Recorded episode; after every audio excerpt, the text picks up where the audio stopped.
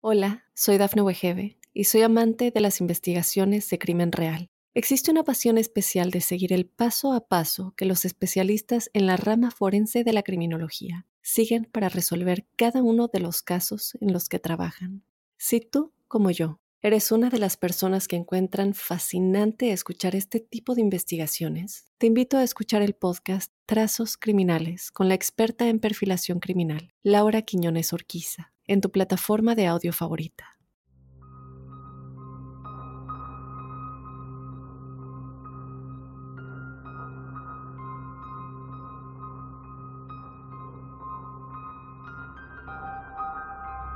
La viuda de un bombero de Nueva York que murió en el incendio del llamado Domingo Negro se mudó con sus dos hijas a una nueva casa en Long Island en el 2006 para comenzar de nuevo, después de la muerte de su esposo. Pero Janet Miran Nunca imaginó que su nuevo hogar la dejaría atormentada por lo que declaró era un demonio que habitaba en su casa y que atacó constantemente a sus hijas. Yo te doy la bienvenida a otra semana de Códice Críptico, otra semana de historias que nos hacen preguntarnos qué es realmente lo que sucedió. Yo te invito a que nos mandes tu historia paranormal o sobrenatural si quieres ser parte del episodio de testimoniales crípticos que tenemos todos los jueves. Este episodio que como siempre lo digo, tú haces con tus historias. Ya sabes que nos la puedes mandar de manera escrita si quieres que yo la lea o de igual manera nos puedes mandar un audio si lo quieres contar de tu propia voz. Todo esto al correo electrónico códicecríptico.gmail.com. Y bueno, sin más, vamos ya a comenzar con el códice críptico de esta semana, el demonio de Long Island.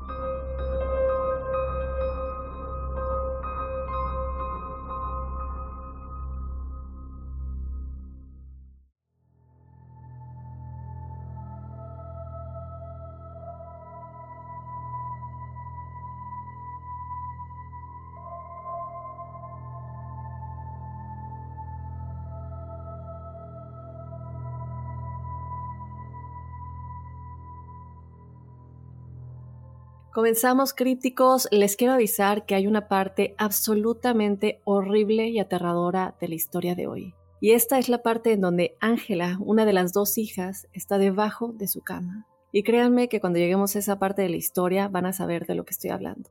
Y bueno, vamos a comenzar el 23 de enero del 2005, el cual es un día recordado en Nueva York como el Domingo Negro. Ese día, Curtis Mayron, que era un bombero de la ciudad de Nueva York, quedó atrapado en el cuarto piso de un departamento en un incendio. Él junto con otros cinco bomberos quedaron atrapados en el último piso, pero no había salida y optaron por saltar desde el cuarto piso. Desafortunadamente, Curtis y el otro bombero no sobrevivieron a la caída. Además de esas dos vidas que se perdieron, otro incendio se había desatado por separado en Nueva York ese mismo día, el cual cobró la vida de un tercer bombero. Esta fue la mayor pérdida de vidas para el Departamento de Bomberos de la Ciudad de Nueva York desde los ataques del 11 de septiembre del 2001. Pero es aquí cuando la esposa de Curtis, Janet, y sus dos hijas, Angela, quien era una adolescente, y Deneen, que era un poco más chica que Angela, estaban inconsolables. Nunca pensaron que su marido y su papá no volvería a casa ese día. Pero se enfrentaron a esta horrible tragedia, a esta nueva realidad, del Domingo Negro. Y esta es una fecha que de hecho ustedes pueden buscar, eh, si gustan buscarla, se la encuentran como el Domingo Negro o Black Sunday en inglés, eh, y ahí van a poder realmente qué es lo que sucedió y quién era Curtis. Desde luego la pérdida de estos tres bomberos se había vuelto muy importante, no solamente en Nueva York, pero a nivel nacional.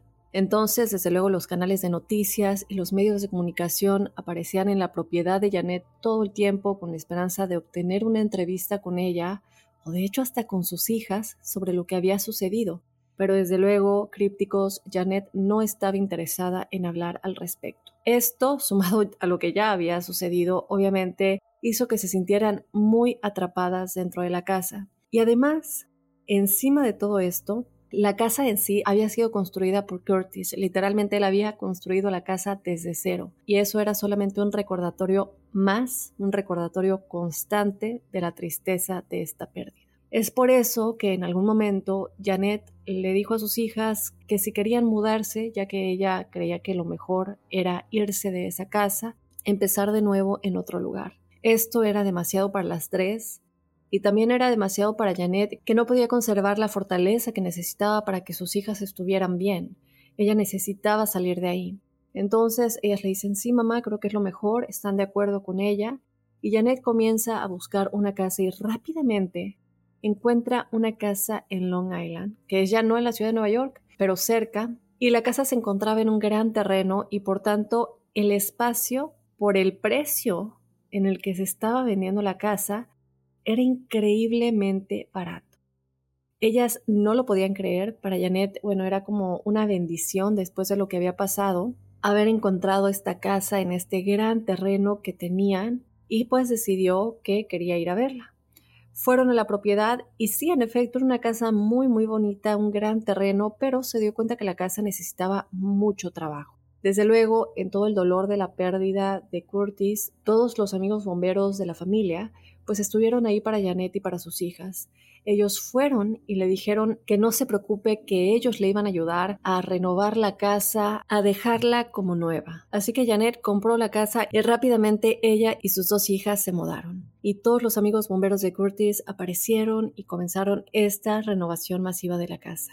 Muchas de las puertas y ventanas no estaban aseguradas y así, por la noche, obviamente Janet se sentía muy incómoda y muy insegura. Así que mientras se realizaban estas renovaciones, en lo que todo estaba listo, ella fue y compró siete cámaras para colocarlas en el exterior de la casa para monitorear la propiedad y todas las cámaras se transmitían directamente a su computadora, su laptop, donde ella podía ver cualquier cosa que sucediera en cualquiera de las cámaras y esto hizo que ella se encontrara mirando estas cámaras mucho tiempo en su computadora. Ella decía que solo lo observaba reflectivamente todo lo que sucedía alrededor de su propiedad y una noche, Janet dijo que estaba en su casa y sus hijas estaban arriba y que su computadora portátil estaba abierta, estaba viendo las cámaras, estas transmisiones y en un momento ella después en las entrevistas que, que da admitió que era tan divertido para ella mirar las cámaras, se sentía como muy bien simplemente sentarse ahí y ver lo que estaba sucediendo afuera de su casa desde la seguridad de su hogar. Y esto hizo que ella se diera cuenta de muchas cosas que cualquier persona que a lo mejor no está monitoreando tanto tiempo no se hubieran dado cuenta. Es en un momento cuando ella está viendo una cámara en particular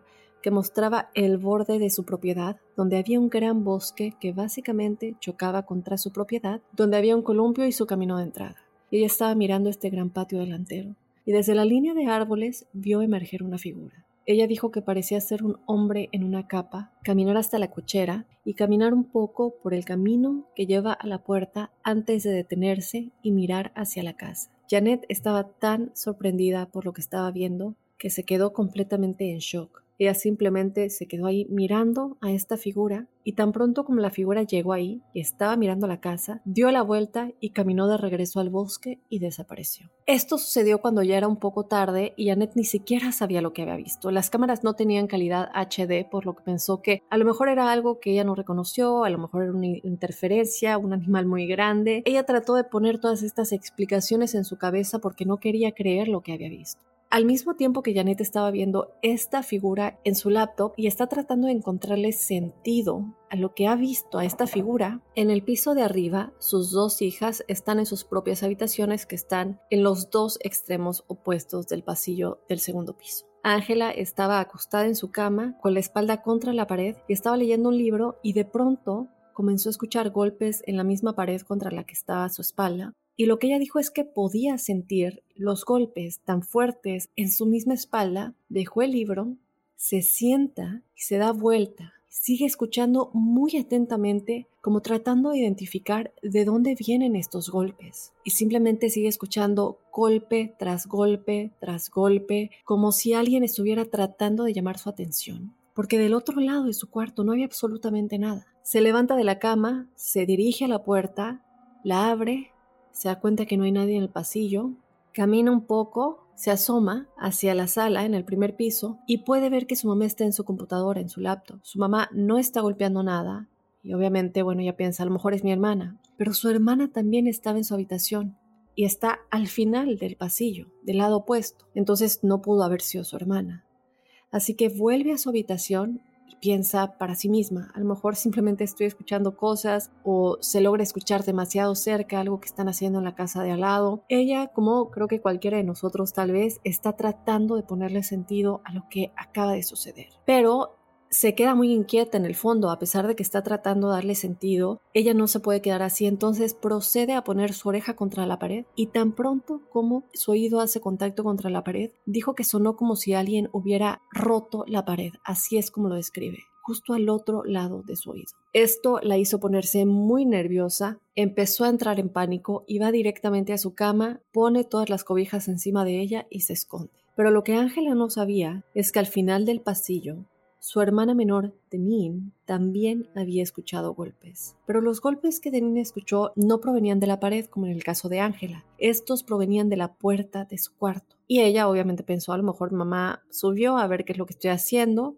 Entonces se levanta como cualquiera, abre la puerta, pero no había nadie ahí. Y en ese momento ella procede a hacer lo mismo que Ángela hizo posteriormente. Asoma la cabeza para el segundo piso y su madre está sentada en el sillón de la sala, en su laptop, mira al final del pasillo y ve que la puerta de Ángela estaba cerrada. Asumiendo, obviamente, mi hermana está en, su cuarto, lo mismo que Ángela, del otro lado del pasillo, y dice, no pudo haber sido ella. Entonces ella cierra la puerta de su cuarto y tan pronto como se cierra, escucha otros tres golpes en la puerta. Ella abre de nuevo la puerta, ahora ya está muy asustada, de nuevo, no hay nadie ahí. Corre hacia su cama, se pone igual debajo de las sábanas al igual que Ángela, tratando de ignorar lo que está sucediendo. Y de hecho, posteriormente, las dos hermanas dirían en entrevistas que los sonidos de los golpes continuaron periódicamente durante la mayor parte de la noche, pero que en algún momento ambas lograron quedarse dormidas debajo de las sábanas.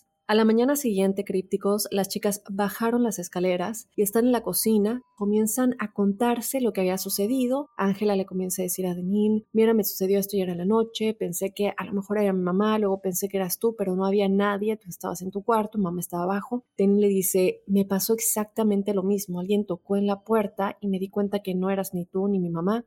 Entonces ambas comienzan a preguntarse qué es lo que está sucediendo, cómo es que pudieron haber tenido esta experiencia cuando acaban de llegar a la casa y que pues básicamente qué era lo que estaba sucediendo. Denin se está dando cuenta del miedo que su hermana está sintiendo y procede a decirle que ella igual está entrando en pánico y no sabían qué hacer, si decirle a su mamá o no. Básicamente las dos están realmente abrumadas. Y ahí es cuando Janet entra a la cocina y ve a sus hijas hablando de algo que parece muy intenso. Ella no logra escuchar de qué estaban hablando, pero de pronto se detienen. Dejan de hablar en cuanto ya entra. Ella dice, ¿por qué dejan de hablar? ¿Qué está sucediendo? ¿Tienen algo que decirme? Y ellas se miran y proceden a, con la mirada, decirse una a la otra, sí, le, le debemos de decir a mamá. Comienzan a decirle lo que sucedió. Mamá, creemos que algo anda mal en la casa. Estamos escuchando sonidos en la noche. Me pasó esto a mí, a mí me pasó esto, los golpes en la pared de Ángela y en la puerta de Denín. Y Janet simplemente les dice, no se preocupen, esta no es una casa nueva, es una casa que fue construida en 1927 entonces, no estamos realmente acostumbrados a los sonidos que hacen este tipo de casas. Ellos, como les dije anteriormente, vivían en una casa que fue construida desde cero por su esposo o por su papá, entonces nunca tuvieron que experimentar nada de esto. Ella procede a decirle a sus hijas que está segura que solo son las tuberías, las tablas del suelo de madera que crujen, que no se preocupen, la casa está bien. Las niñas pues proceden a decirse a sí mismas, ok, a lo mejor mamá tiene razón, ella no ha eh, experimentado nada y ellas pensaron entre sí, a lo mejor tiene razón porque igual pensaron que era mucha casualidad que las dos eh, hubieran experimentado esto cuando estaban en el piso de arriba y que su mamá no lo hubiera escuchado en el piso de abajo, entonces dijeron, bueno, a lo mejor son estos ruidos de las tuberías que están en el piso de arriba y bueno, comienzan a tratar de hacer sentido a lo que estaba sucediendo. Pero Aquí comienza a ponerse muy intensa la historia, críticos. Porque durante los siguientes días, recuerdan que los bomberos están ayudando a las tres, bueno, a Janet y a sus hijas, a renovar la casa por este gran amor que le tenían a Curtis, que era su compañero bombero, y no querían como dejarlas solas. Entonces, uno de esos días que están ayudando a renovar la casa, comienzan a trabajar en el sótano. El sótano estaba lleno de desorden, desde luego, era como si quien quiera que viviera ahí antes que ellas nunca hubiera sacado nada de maquinaria, ni muebles muy viejos y cajas, papeles extraños, y el primer paso para arreglar el sótano sería simplemente pues vaciarlo, desde luego primero, para que ya puedan limpiar y empezar la renovación. Y así los bomberos estaban sacando cosas del sótano cuando uno de ellos, que se llamaba Tom, uno de los mejores amigos de Curtis, descubrió que en el suelo, debajo de todo el desorden, había un gran pentagrama, que, bueno, para los que no sepan, es una estrella de cinco puntas dentro de un círculo que normalmente o casi siempre se asocia con la adoración satánica. Tom hace que Janet baje las escaleras, le dice, mira, tengo algo que mostrarte, creo que quieres ver esto. Y Annette le dijo, ok, ¿qué es? Se lo muestra y ella no puede creer lo que está viendo. Obviamente en este momento todavía no llega un punto en el que ella considera esto como algo muy grave, pero recordemos que acaban de llegar. Janet ya vio esta imagen en la cámara, recuerdan, y ahora sus dos hijas experimentaron lo de los golpes, ahora se encuentran con ese pentagrama en el sótano. Entonces, bueno, Janet le dice, ¿sabes qué? Pinta encima de eso, no quiero que mis hijas vean esto y me olvido del problema. Pero lo que Janet no sabía es que sus hijas habían estado explorando afuera durante los últimos días en ese bosque de su propiedad y habían encontrado varios pentagramas tallados en árboles, en rocas, en la tierra, estaban por todas partes. Y todo esto alrededor de su propiedad. Ellas deciden no decirle a su mamá porque no querían que su mamá se preocupara y también pensaron entre sí, bueno, le acabamos de decir lo de los golpes, bueno, estamos mudándonos, no queremos que esto también se malinterprete, a lo mejor realmente no es nada. Y aquí nos damos cuenta cómo las tres, bueno, las hijas y la mamá están ocultando esta información de los pentagramas entre sí para no asustar a la otra parte. Un par de días después, crípticos, Ángela iba a estar sola en su casa por unas horas Ángela, recuerden que es la hija mayor, y Janet le había dado algunas tareas a Ángela que incluían limpiar el refrigerador. Entonces su mamá se va y Ángela está en la cocina, tiene el refrigerador abierto, está sacando todas las cosas, limpiando cada uno de los diferentes eh, de las diferentes secciones del refri y de pronto no puede evitar sentir que alguien está parado detrás de ella. Hemos hablado mucho de esta sensación, específicamente más que nada en los testimoniales, y esto es algo que yo creo que cuando lo describo, todos los que estamos en este momento en códice críptico sabemos, y si no todos, la mayoría, lo que significa esta sensación. Ella sabe que hay alguien detrás de ella, pero bueno, decide darse la vuelta y, desde luego, no había nadie parado en la cocina. Pero ella seguía sintiendo la sensación de que alguien estaba ahí con ella. Y no era una sensación buena, era un gran peso en los hombros. Entonces ella decide como voltearse de nueva cuenta, está mirando el refrigerador. En un momento continúa como tratando de hacer lo que su mamá le dijo, cuando de repente escucha detrás de ella una fuerte, como la podríamos llamar tal vez o escribir como explosión de todo lo que había en la cocina. Escucha todas las ollas y sartenes, cuchillos, tenedores, todo resonando por todo el suelo al mismo momento y con mucha fuerza luego ella instantáneamente se da la vuelta muy asustada y lo que ve es algo que la deja sin palabras, completamente en pánico. Cada gabinete críticos, cada cajón se había abierto de golpe y todos sus contenidos se habían estrellado contra el suelo. Lo primero que ella hizo fue correr a su dormitorio, gritando, se esconde en un rincón y poco después Janet llega a casa. Entra y ve que la cocina es un desastre absoluto. Parece como si alguien hubiera entrado y hubiera decidido hacer esto voluntariamente y ella comienza a gritar por Ángela, pensando que lo peor es que alguien entró, que algo le pasó a su hija. Ella decide correr, grita por su hija, sube las escaleras, entra al cuarto de Ángela y Ángela está en una esquina sentada llorando muy intensamente. ¿Qué es lo que está pasando? ¿Qué pasó en la cocina? Le pregunta, eh, le pregunta Janet a Ángela y Ángela simplemente no podía articular una respuesta. Estaba tan en shock, no sabía cómo explicarle a su mamá lo que acababa de pasar. Así que Janet le dice, quédate aquí, baja las escaleras, corre por la casa asegurándose que no había nadie ahí, porque obviamente lo primero que ella piensa es que alguien entró, que alguien tal vez se robó algo, que Ángela se asustó mucho, que en ese momento le escucharon llegar y huyeron. Lo último que Janet pensó, lo último que se cruzaría por su cabeza es que esto era algo muy fuerte en cuanto a actividad paranormal. Es lo último que ella pensó. Entonces, cuando se da cuenta que no hay nadie ahí, agarra su laptop, regresa con Ángela, abre su computadora, revisa todas las cámaras, las imágenes, y no había nadie. Nadie había entrado en todos los ángulos de las cámaras, no se veía a nadie. Y ya mientras está revisando esto, Ángela sigue llorando histéricamente y aún no ha podido explicarle a su mamá qué es lo que pasó. Y finalmente, después de que Janet está convencida de que no ha habido un robo, de que nadie entró a la casa a robarse algo, vuelve para Ángela, la mira y le dice, tienes que hablar conmigo, tienes que decirme qué es lo que pasó, por qué la cocina está así. Y Ángela en ese momento comienza a explicar lo que pasó de la mejor manera que puede, pero para Janet no tenía ningún sentido. Entonces Janet Crípticos comienza a sentirse muy frustrada con Ángela y le dice, bueno, si tú hiciste esto, simplemente dímelo. Pero cuando Ángela no cambió su historia y solo se veía muy aterrorizada y estaba llorando tan histéricamente que decía, bueno, ya no puede estar fingiendo esto, algo definitivamente sucedió. Janet comienza a ver que Ángela no estaba mintiendo. Este incidente realmente sacudió a Ángela. Y Janet comentaría en diferentes entrevistas que fue en ese punto cuando Ángela comenzó a retraerse bastante. Había quedado realmente traumatizada por lo que había sucedido en la cocina, pero no había una buena manera de manejarlo. Entonces Janet no sabía qué decirle a su hija. Y Ángela no sabía cómo hablar de eso.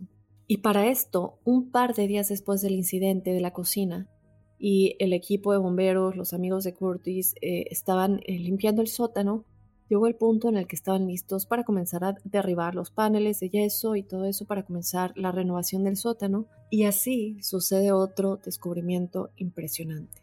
Se dan cuenta, cuando comienzan a hacer la demolición de las paredes, se dan cuenta que hay un diario, y este diario de aspecto muy muy antiguo, ahora recuerden lo que les dije que esta casa fue construida en 1927, tenía un encaje rojo envuelto alrededor y uno de los bomberos le dice a Janet, mira, me acabo de encontrar con otra cosa, además del pentagrama, es este diario que se ve muy antiguo.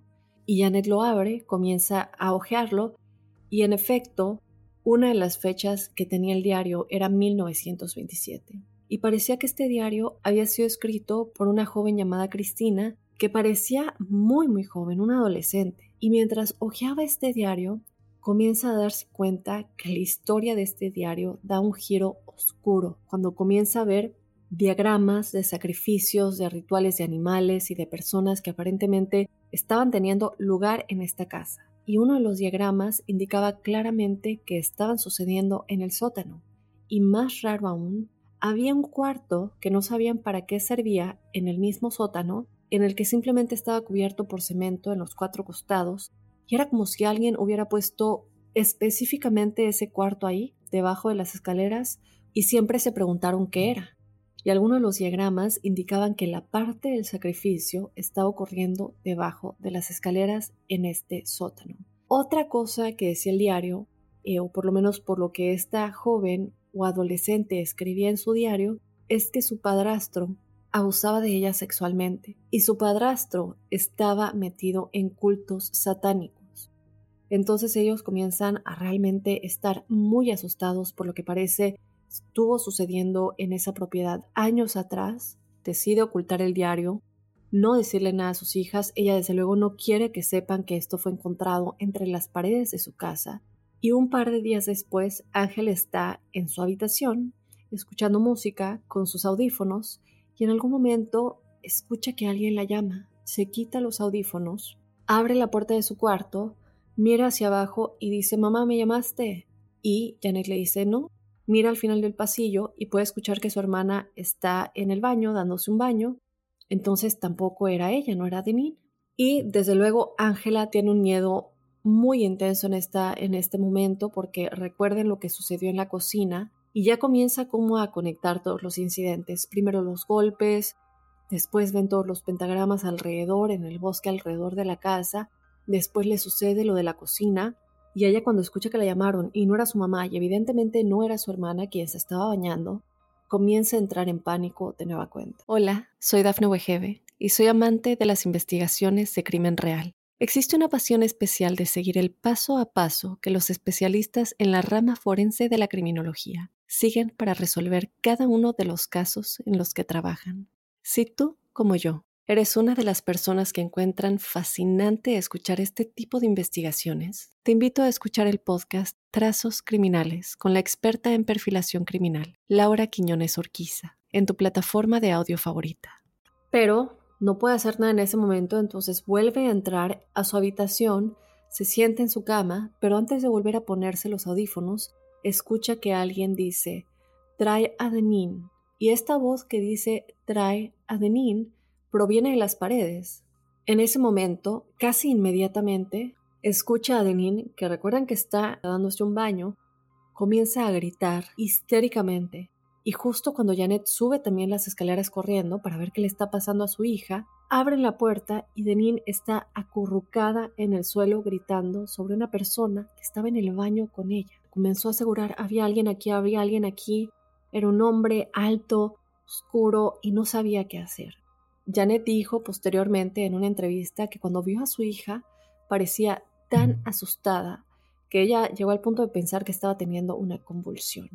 Janet inmediatamente agarró una toalla, desde luego, levanta a su hija, la abraza, dice tranquila, todo está bien, agarra a Ángela, salen del baño las tres, van corriendo a la habitación de Janet y se meten a la cama de Janet. Las tres están acurrucadas ahí, intentan preguntarle a Janine qué vio y Denin finalmente dice que cuando estaba bañándose, escucha que alguien dijo su nombre.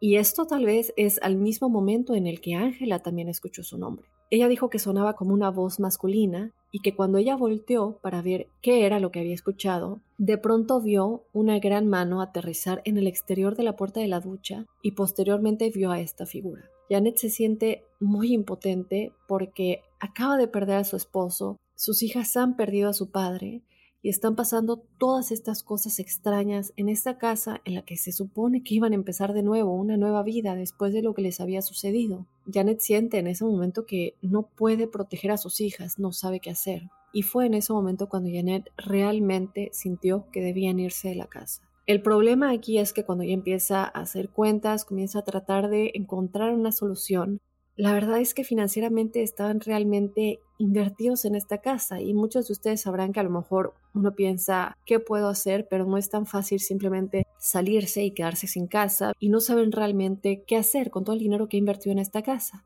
Esto sería muy difícil económicamente y luego también la cantidad de tiempo y energía que todos los bomberos, los amigos de Curtis, habían puesto para renovar la casa, desmantelarla y arreglarla. Era tanto tiempo, dinero y energía que sentía que iba a defraudar a todos, sentía que estaba defraudando a sus hijas y no podía decirles, desde luego, que la razón por la que se estaban yendo a los bomberos es porque la casa estaba embrujada, es decir, ¿quién le iba a creer? Ella se sintió completamente atrapada.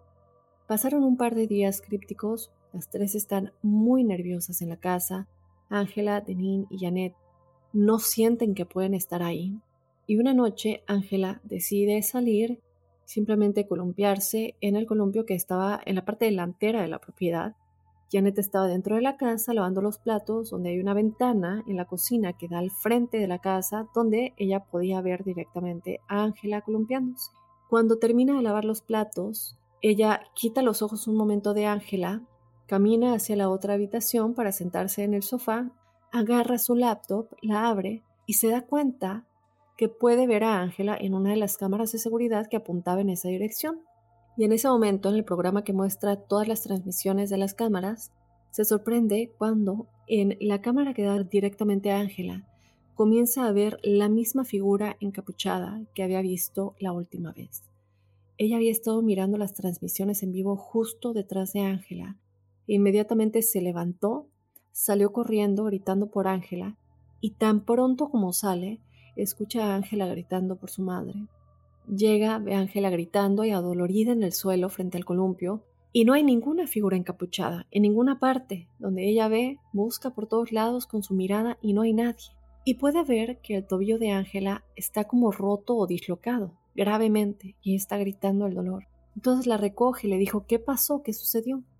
Y lo que Ángela le dijo la dejó completamente impresionada. Y esto es que alguien la empujó. Le dice, mamá, alguien me empujó del columpio, pero no había nadie aquí, no sé qué sucedió. Pero obviamente Janet sabe lo que ella vio en la cámara. No le quería decir a Ángela, pero ella lo sabía. Van al hospital desde luego y efectivamente se había roto el tobillo. Cuando llegan a la casa esa noche, Janet abre de nuevo su laptop, revisa las imágenes y ella vio a esta figura salir del bosque hacia el columpio, se para justo detrás de Ángela, la empuja y luego regresa al bosque. Janet llama a la policía, les muestra las imágenes y la policía desde luego puede ver lo que está sucediendo, pero no le, no le encuentra una explicación, una explicación y ya sabemos que las autoridades no se van a ir directamente a creer que esto es algo paranormal. Y tampoco había forma de identificar la figura que salió por estos árboles. Simplemente les dijeron que tuvieran cuidado, que no entren al bosque, que no se acerquen y que si vuelven a ver esta figura en cualquiera de las imágenes de las cámaras los llamen de inmediato y que ellos van a ir enseguida y que van a hacer lo que puedan. Entonces en este punto Janet está aterrorizada y se siente tan impotente porque no puede proteger a sus hijas. En ese momento dice, bueno, las autoridades no me van a ayudar, no le puedo decir a los bomberos, aunque ellos también ya habían visto el pentagrama y el diario que estaba entre las paredes, y lo que decide es contactar a un sacerdote, le explica lo que está sucediendo, el sacerdote le dice, no te preocupes, voy a hacer una limpieza, trae muchísima agua bendita, Lamentablemente, a pesar de que él hizo esto por una semana, esto no funcionó. Cuando ella se da cuenta que esto no funcionó, decide no separarse de sus hijas en ningún momento y está las 24 horas del día, los 7 días de la semana, en la misma habitación que sus hijas. Están durmiendo en la misma habitación y el único momento que las dejaba solas era durante el día por periodos muy breves. De pronto, crípticos, un par de días después del incidente del columpio, Janet necesitaba ir a la farmacia. Entonces Janet se va y Ángela está en su habitación, está sentada en su cama, está escuchando música y en algún momento cree escuchar golpes de nueva cuenta provenientes de algún lugar de su habitación. Ahora, en este punto, Ángela ha estado bastante conmocionada, todo lo que le, ha sucedido. Recuerden que ella era la más afectada, también de Nin, pero Janet no estaba experimentando tantas cosas. Era ella como una espectadora cuando lo veía por las cámaras y todo esto. Entonces, bueno, cuando ella comienza a escuchar ese sonido de los golpes, se quita los audífonos, mira su armario y puede ver que las puertas estaban como moviéndose, las puertas de su armario comienzan a moverse. Pero cuando digo moverse me refiero como a, mm, como a temblar.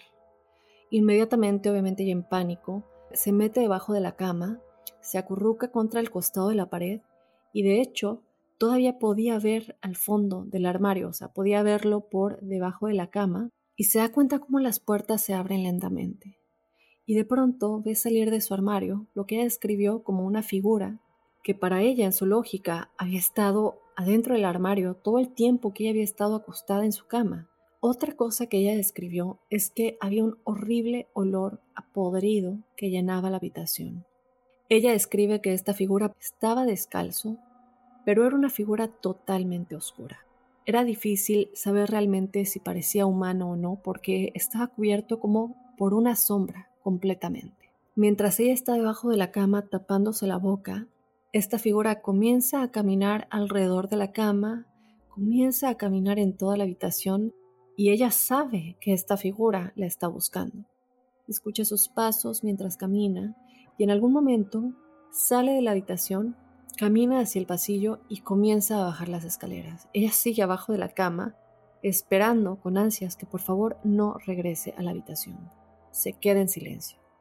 De pronto, escucha que esta figura sube corriendo las escaleras, entra al dormitorio. Lo que ella dice es que esta figura se sube a la cama y ya puede escuchar los resortes de la cama justo encima de ella, acercándose ella desde luego por el peso, está mirando con los ojos abiertos, sosteniéndose de nueva cuenta la boca para que no se escuche ni siquiera su respiración. Y de repente, algo que ella describe lo más horrible es que recuerden que esta figura está encima de la cama, se inclina y asoma su cabeza para ver abajo de la cama y se queda mirándola directamente. Y lo que ella dijo era que era un rostro oscuro, de nueva cuenta como con esta sombra todo alrededor y que parecía que tenía los ojos hundidos.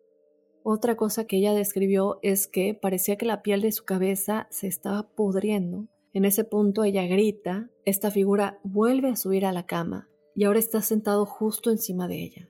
Y está gritando incontrolablemente y luego lo escucha bajarse de la cama, pero no sabe a dónde fue en la habitación porque a pesar de que ella escucha que se baja, ya no ve a los pies, ya no ve nada. Y así, durante los siguientes 45 minutos, ella se queda ahí debajo de la cama esperando que esta figura, este ser, volviera, porque obviamente te quedas con esa expectativa de que va a volver en cualquier momento, estás alerta, este ser sabe en dónde está ella, sabe que está debajo de la cama, y de vez en cuando ella podía escucharlo correr por la casa. Y aunque ella no lo ve de nueva cuenta, sigue sintiendo este olor a podrido, horrible. En algún momento escucha el auto de su mamá afuera y comienza a gritar por ella, comienza a gritar por su mamá. Ella, desde luego, Janet, la escuchó entra a la casa corriendo, sube las escaleras, entra al cuarto de Ángela, finalmente la encuentra debajo de la cama, la saca, la sostiene y está tratando de, averiguar qué es lo que sucedió. Y Ángela le dice que él está en la casa, él está en la casa. Salió de mi armario y está aquí en la casa. Y Janet dice, ¿quién es él? ¿Quién está en la casa? Pero obviamente se da cuenta que no puede perder más el tiempo, corre por toda la casa buscando cualquier cosa o persona que esté ahí no hay nada. Parece que este ser o esta persona en ese momento ya no sabe realmente qué está pasando. Se fue, ya no estaba ahí. Janet está en un punto que ya no puede más, ella no sabe qué hacer, así que se lleva a Ángela, se suben al auto, conducen hasta donde estaba Denin, que estaba con una amiga en ese momento, recogen a Denin y las tres juntas se van a donde los padres de Janet. Y mientras están ahí, Janet llama a una investigadora paranormal que se llama Liz y le dice, mira, necesito tu ayuda, no sé qué está pasando en mi casa, llame a las autoridades, pero esto parece estar completamente fuera de su control, esto es algo más allá, necesito ayuda. Esta investigadora paranormal, desde luego, se ofrece a limpiar la casa, se ofrece a investigar más a fondo, comienza a investigar, a tratar de entender mensajes de qué es lo que está sucediendo, y lo que le dice a Janet es que no es un ser cualquiera, este es un demonio, no es un ser del bajo astral, no es un ser de baja vibración, este es un demonio. Ella no sabe qué es lo que está sucediendo ahí, pero definitivamente lo conecta con todos los cultos satánicos que se habían realizado en esa casa en 1927 y posiblemente más años después. Estos cultos satánicos en los que se realizaron sacrificios de todo tipo, en los que se realizaron estos llamados a diferentes entidades demoníacas y que ahora les estaba afectando a ellas. Liz trabajó durante mucho tiempo en la casa con diferentes rituales, con diferentes métodos, y lo que Janet ha declarado hasta el día de hoy es que después de un tiempo en el que Liz trabajó en esta casa, toda esta actividad se detuvo. Hasta el día de hoy todavía viven en esta casa, y otra cosa que comentan es que, bueno, de hecho, si buscan ustedes un poco de la historia, hay una foto en la que está Janet sosteniendo su celular y tiene una fotografía de esta figura, la, puedes ver. Pero también hay otra foto en la que parece que es su marido, su esposo que falleció en este incendio. Eh, y, otra cosa es que Ángela y Denin siempre dicen que pueden sentir a su papá, una cosa que dijo Ángela fue, veo a mi papá en esta casa caminando por los pasillos, vigilándonos. Estoy segura que nos está cuidando. Entonces, yo no sé, tal vez me pregunto si esta investigadora paranormal, que además también eh, era una medium, desde luego, hizo tal vez una conexión con el espíritu del papá de Ángela y de Nin, y esto les trajo aún más protección. Nunca se supo exactamente cuál era este demonio, pero esta investigadora paranormal Liz aseguró que era un demonio, no le dio nombre, pero nunca se pudo entender exactamente por qué estaba enfocado en las dos hijas de Janet y más específicamente en Ángela. Entonces, bueno, mis queridos crípticos, déjenme saber qué opinan de esta historia. Recuerden que esto sucedió en Long Island, los nombres de las protagonistas Janet, Ángela y Denin, por si quieren buscar un poco más al respecto. Son de estas historias que involucran a muchas personas, es decir, los bomberos que se dieron cuenta de estos pentagramas, las personas que fueron a estos lugares se dieron cuenta que sí, en efecto, estos pentagramas estaban ahí. Tenemos el diario. No es algo que cualquiera pueda inventar y que sean tantas casualidades. No solamente toda la actividad paranormal que estaba sucediendo, pero también que se encuentren estas cosas físicas. Yo quiero saber si han escuchado esta historia anteriormente y también si tienen algún punto de vista en cuanto a por qué específicamente se estaba enfocando en las dos hijas de Janet Yo a veces me pongo a pensar, a lo mejor era porque esta eh, niña o, adolescente que escribió este diario a lo mejor tenía la misma edad o una edad cercana a la edad de Ángela y de Denin.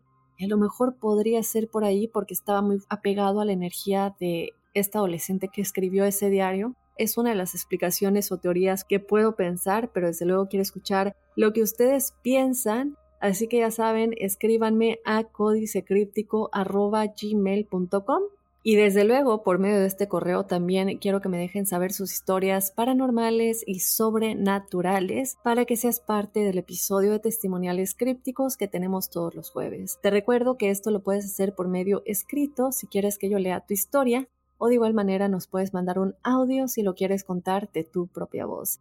Así que te espero, espero leerte en alguno de los siguientes episodios de Testimoniales Crípticos.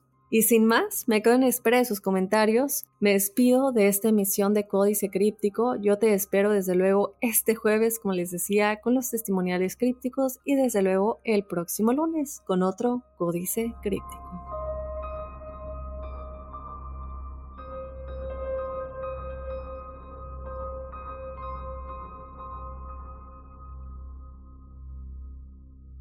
Hola, soy Dafne Wegebe y soy amante de las investigaciones de crimen real. Existe una pasión especial de seguir el paso a paso que los especialistas en la rama forense de la criminología siguen para resolver cada uno de los casos en los que trabajan.